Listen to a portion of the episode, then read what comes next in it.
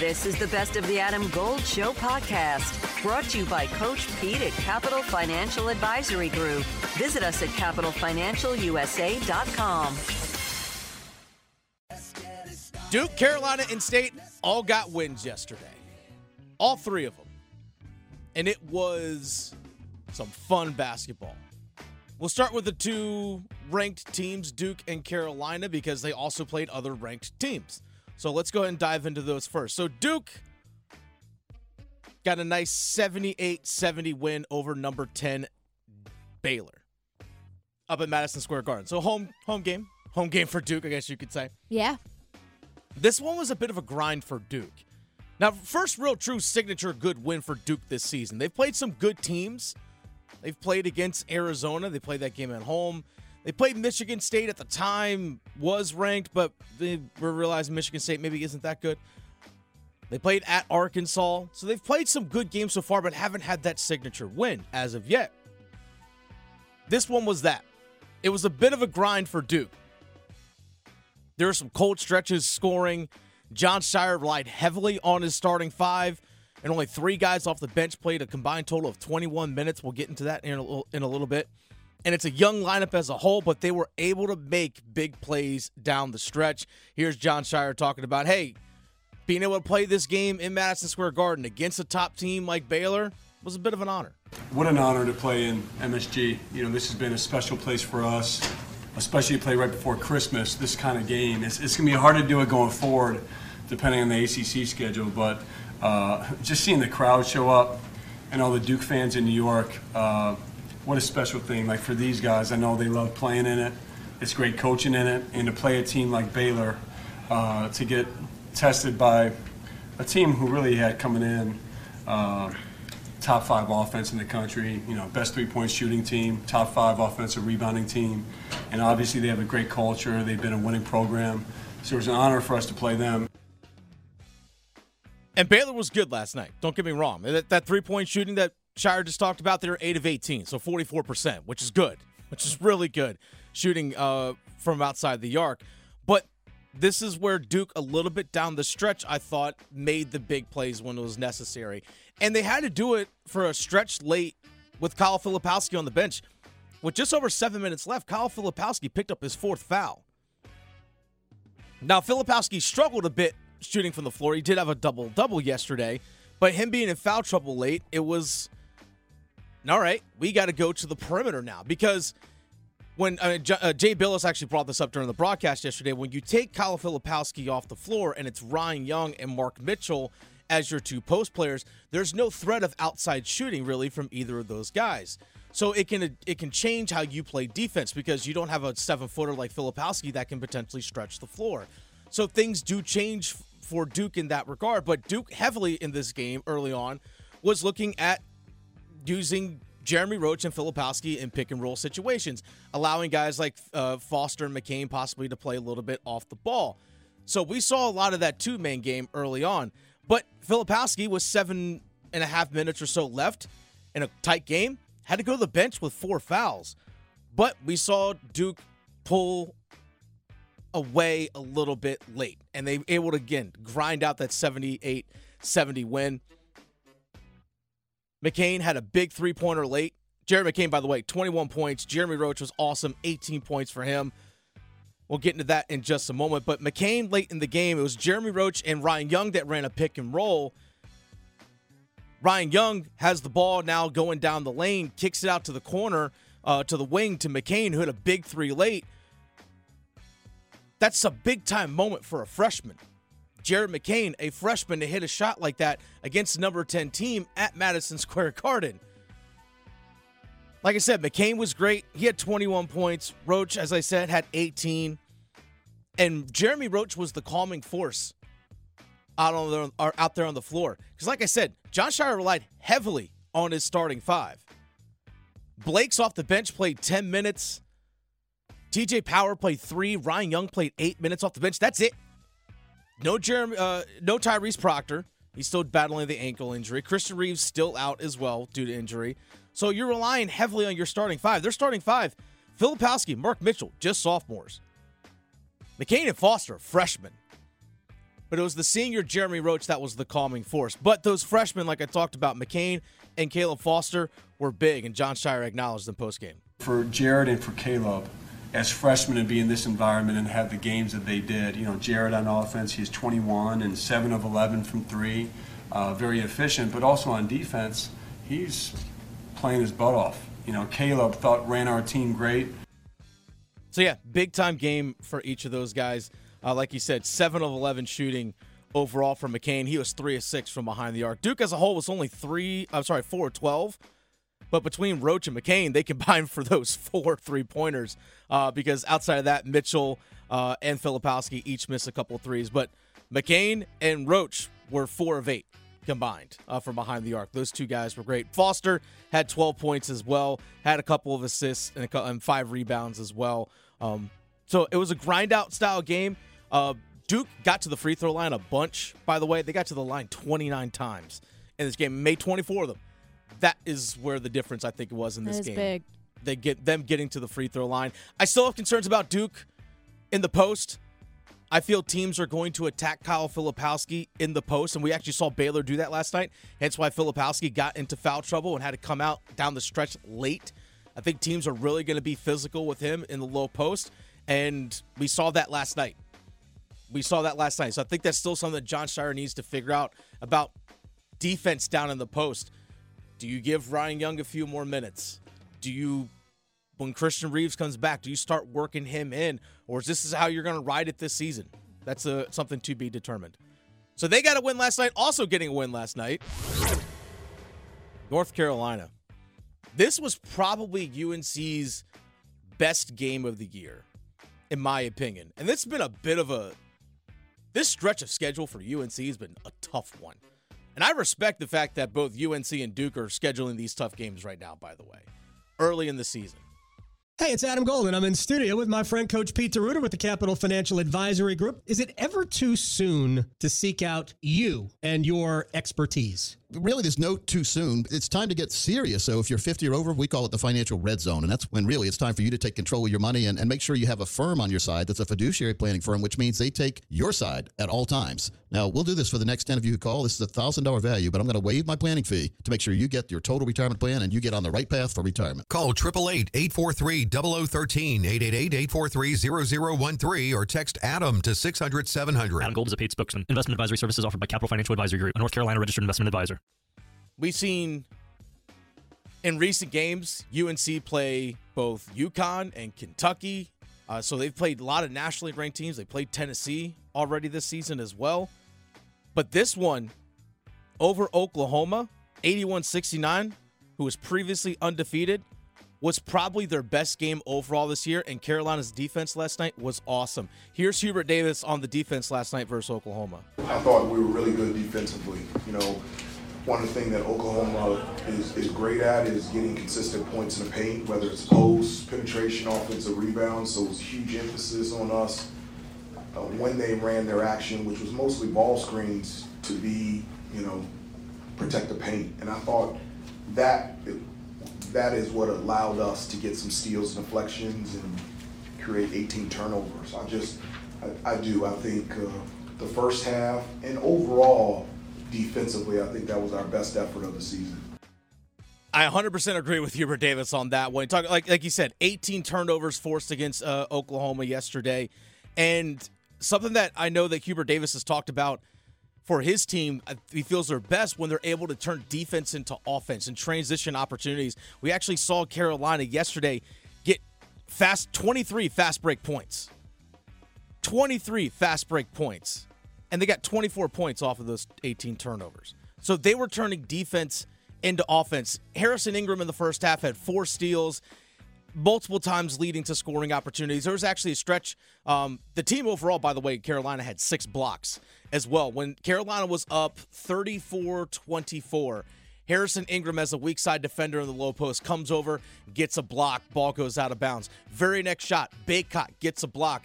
Carolina comes down with the ball, and it leads into a transition opportunity for Carolina. I think they end up getting fouled in transition. But that is something that Carolina was able to do yesterday turn defense into offense. And I think that's what Carolina wants to do. They want to play with that tempo, they want to play with that speed. And by the way, offensively, four players for Carolina. Double figure scoring led by RJ Davis, who I thought was great yesterday. He had 23 points, five assists, zero turnovers for RJ Davis yesterday. Hit five three pointers. Here's Hubert Davis talking about his star senior point guard. I wouldn't say it's a chip on the shoulder. I would just say it's growth. I know it's hard because collegiate sports, specifically basketball, you know, you forget about the guys that stay till their senior year. You know, it used to be that way. Just every year you matured, you got better. You talked about, he talked about, and his, his teammates about his leadership. That's something that is a big difference this year compared to other years. I mean, for him to step up in so many different ways, he's an outstanding defensive player. He's really stepped up, stepped it up on that end, and not just the 23 points, but the five assists and zero turnovers. That's real. And so um, I'm just really happy for him. I feel like this is the first time that he is being celebrated, supported, encouraged, and noticed, and I love it. It's the seventh time in his career he's had 20 and 5. The first time he ever had no no turnovers with 20 points and 5 assists. Thanks, Christian. All right, so that's uh, Steve Kirschner, who actually you heard on the Adam Gold show earlier this week from North Carolina, talk about 20 points, five assists for uh, for RJ Davis. First time he's done that without turning the ball over in his career. Uh, he's been absolutely outstanding. This was the seventh straight game where RJ Davis has led Carolina in scoring. Seventh straight. But one of my concerns with Carolina going into the last few games is all right, outside of Bacot, outside of Davis, outside of Harrison Ingram, are you getting the contributions from the supporting cast outside of those big three? And I thought the supporting cast was good for Carolina yesterday. Speaking of Ingram, Ingram was solid all around. 11 points, seven rebounds, four steals, had the block that I mentioned, but he had a big shot late in the game as the shot clock was winding down. He had a it was just inside the three-point line, takes a little bit of a runner off the glass and in that made it 75-67. If Oklahoma gets a stop there, they're only down 5, they get a bucket, you're down to a one possession game. That was a big shot by Harrison Ingram late, but the supporting cast was good for Carolina when they needed it. Cormac Ryan followed up his 20 point game against Kentucky with 13 points last night. Wasn't his best shooting effort, but he had seven rebounds and was really good defensively as well. Seth Trimble had a big three pointer uh, that made it 52 to 41 in the second half. It was a timely shot. He didn't really score a whole lot, but he made a timely shot when Carolina needed it to kind of stop a little bit of a run and to get back into a double digit lead. Overall, like I said, Carolina forced 18 turnovers. This was arguably their best game so far this season 81 69 over a previously unbeaten Oklahoma team. The top 10 win. It's a, I know it technically was a neutral site, but it was in Charlotte. It was a home game, let's be real. But it was a big win for Carolina that's put themselves a little bit through the grind uh, with playing a bunch of really good teams. And I said yesterday that we saw against UConn, we saw against Kentucky that they were close, that they were right there, but right there obviously wasn't good enough because they weren't getting those wins. And yesterday they got that win, and defensively was outstanding uh, yesterday for Carolina. Now the big question for for both Duke and for Carolina, okay, you got wins against top ten teams. How do you follow it up? Keep it going. How do you follow it up? That's my that's my big thing. Everyone is capable of having a moment and getting a big win or having a big game. How do you follow it up? That's the next thing. How do you follow it up? But great wins for both Carolina and Duke yesterday. Big wins uh, for the ACC on, on national stages. Both those games, prime time on ESPN, national stage, ranked opponents, ACC showing out. I love it. Look Another- at Duke in their prime times. Hey, hey Duke and Carolina. Football and basketball. hey, look at them both. I know. Look at them go. They're so fancy. Also getting a win on the hardwood yesterday. Little bit more of a struggle yesterday, but NC State got the win over St. Louis, 82 to 70. NC State was trailing at halftime in this one, 36-33. I had to catch up on this one because I was, you know, they played the same time as Duke, so I had to catch up a little bit on this game. But I still am wondering how NC State is putting things together in terms of building this chemistry on the fly. Because MJ Rice, just again coming back into the lineup, he only played two minutes yesterday, by the way, did MJ Rice. Cam Woods also coming into the lineup, just played four minutes yesterday, even though Cam Woods in the previous game played 18. So I'm curious to see how NC State is still mixing everything together because they have a lot of guard depth. Are you ready for the big game? At the Designery, we can help you arrange your kitchen in the perfect way to feed everyone coming over for the big game. I'm Dana Merrill, the owner of the Designery in North Raleigh. And I am True Merrill. I am the project manager. The Designery is a lovely kitchen, bath, and closet remodeling company. We do pretty much any of the utility spaces in your house. If you want to store things in your cabinets, if you want to work on things on your countertops, if you want to uh, have a floor that can get wet or muddy, we're the place to help you fix your home up. We are the Designery North Raleigh, located at 3030 Wake Forest Road in the Holly Park Plaza. We would love to see you or visit our website at thedesignery.com. Save big money and transform your home with new appliances now at Menards. We offer the lowest prices and the largest in stock appliance selection. Ready to take home today. Check out top appliance brands, including KitchenAid, Maytag, Whirlpool, Amana, and Criterion. Upgrade your home and save big money on new appliances at Menards. Shop our entire selection of appliance options online today at menards.com. Save big money at Menards. And in the post outside of DJ Burns, I know Ben Middlebrooks yesterday had nine points, which is good. Can he do that again? Much like we talked about with Duke Carolina. How do you follow that up? Ben Middlebrooks playing 15 minutes off the bench, getting nine points. Mohamed Diarra only played three minutes yesterday. DJ Burns, 13 points for him once again. Casey Morsell had a solid game. He actually probably kind of broke out a little bit of a slump for himself. He was 4 6 from behind the arc, 8 11 overall. But still a little bit of a struggle for Kevin Keatts and his squad. Kevin Keatts actually talked about, hey, you know what? This time of year, which I fully acknowledge, it's kind of hard for teams, especially the inconsistency with scheduling and a lot of stuff going on. Here's Keatts' his overall thoughts on the team, how they're doing right now. Really happy with our guys. You know, these are these couple weeks are really the toughest weeks that you're gonna play games. You're in exams. You know, you're like even for example, St. Louis is. I think this is their last game before they go home for Christmas break. So you got a lot of different things on your mind. The schedule's not the same. You know, we're practicing at a different time because we don't have class. I told these guys that this will be the toughest team that we have played uh, at home this year. Uh, and they're good. You know, when you look at the, the fact that uh, Jimerson can really score the basketball, Hargrove Jr. is really good, and then obviously they've added a two-time transfer who has kind of completely changed their team. So we had to throw the record out of the window because it didn't matter what their record was coming in, even though they're seven and five. We knew we were going to play a good team on, on our home floor. That if you don't lock in, then our certainly wouldn't have been a great outcome.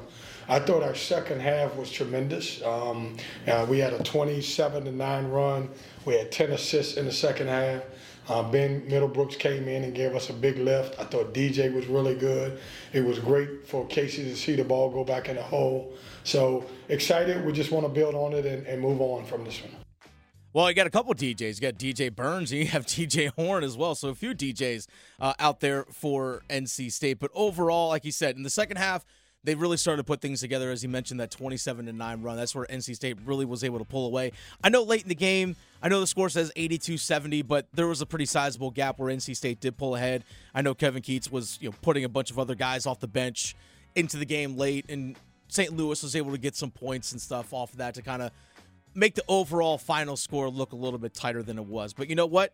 A win is a win is a win. You're eight and three, and that's all that matters. Yep, we'll take it. You'll take it if you're NC State. But overall, solid showing for the ACC here in the state of North Carolina. Wake Forest is in action tonight, by the way.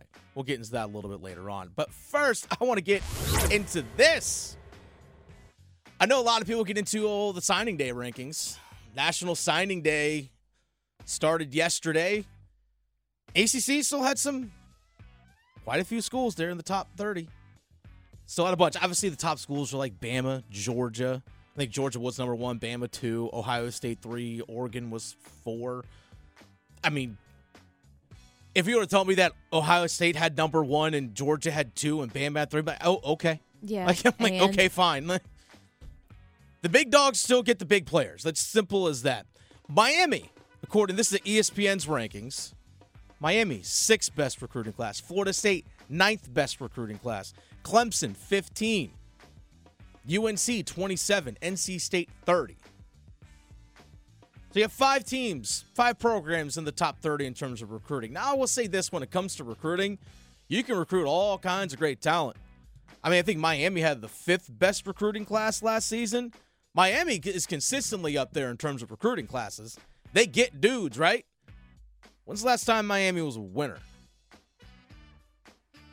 Yeah, about that. Exactly. Exactly. If, if you're sitting there thinking, when exactly. I will say this though. You can have again all these top recruits and all these top players. You still got to coach them right. You still got to coach them well. Your recruiting ranking and all that stuff to me it really doesn't matter overall. I mean, obviously you still got to get the, the athletes and the players in, don't get me wrong. But you still got to coach them the right way. Because there are some people out there that can coach the heck out of players that may not be able good at recruiting them. There's some programs out there that can bring in some dudes. They can't win. And gosh, Texas A&M a few years ago, would you know before Jimbo Fisher got canned at Texas A&M, they were consistently bringing in top you know 10 recruiting classes all the time. And what did they do? Nothing. Nothing with it.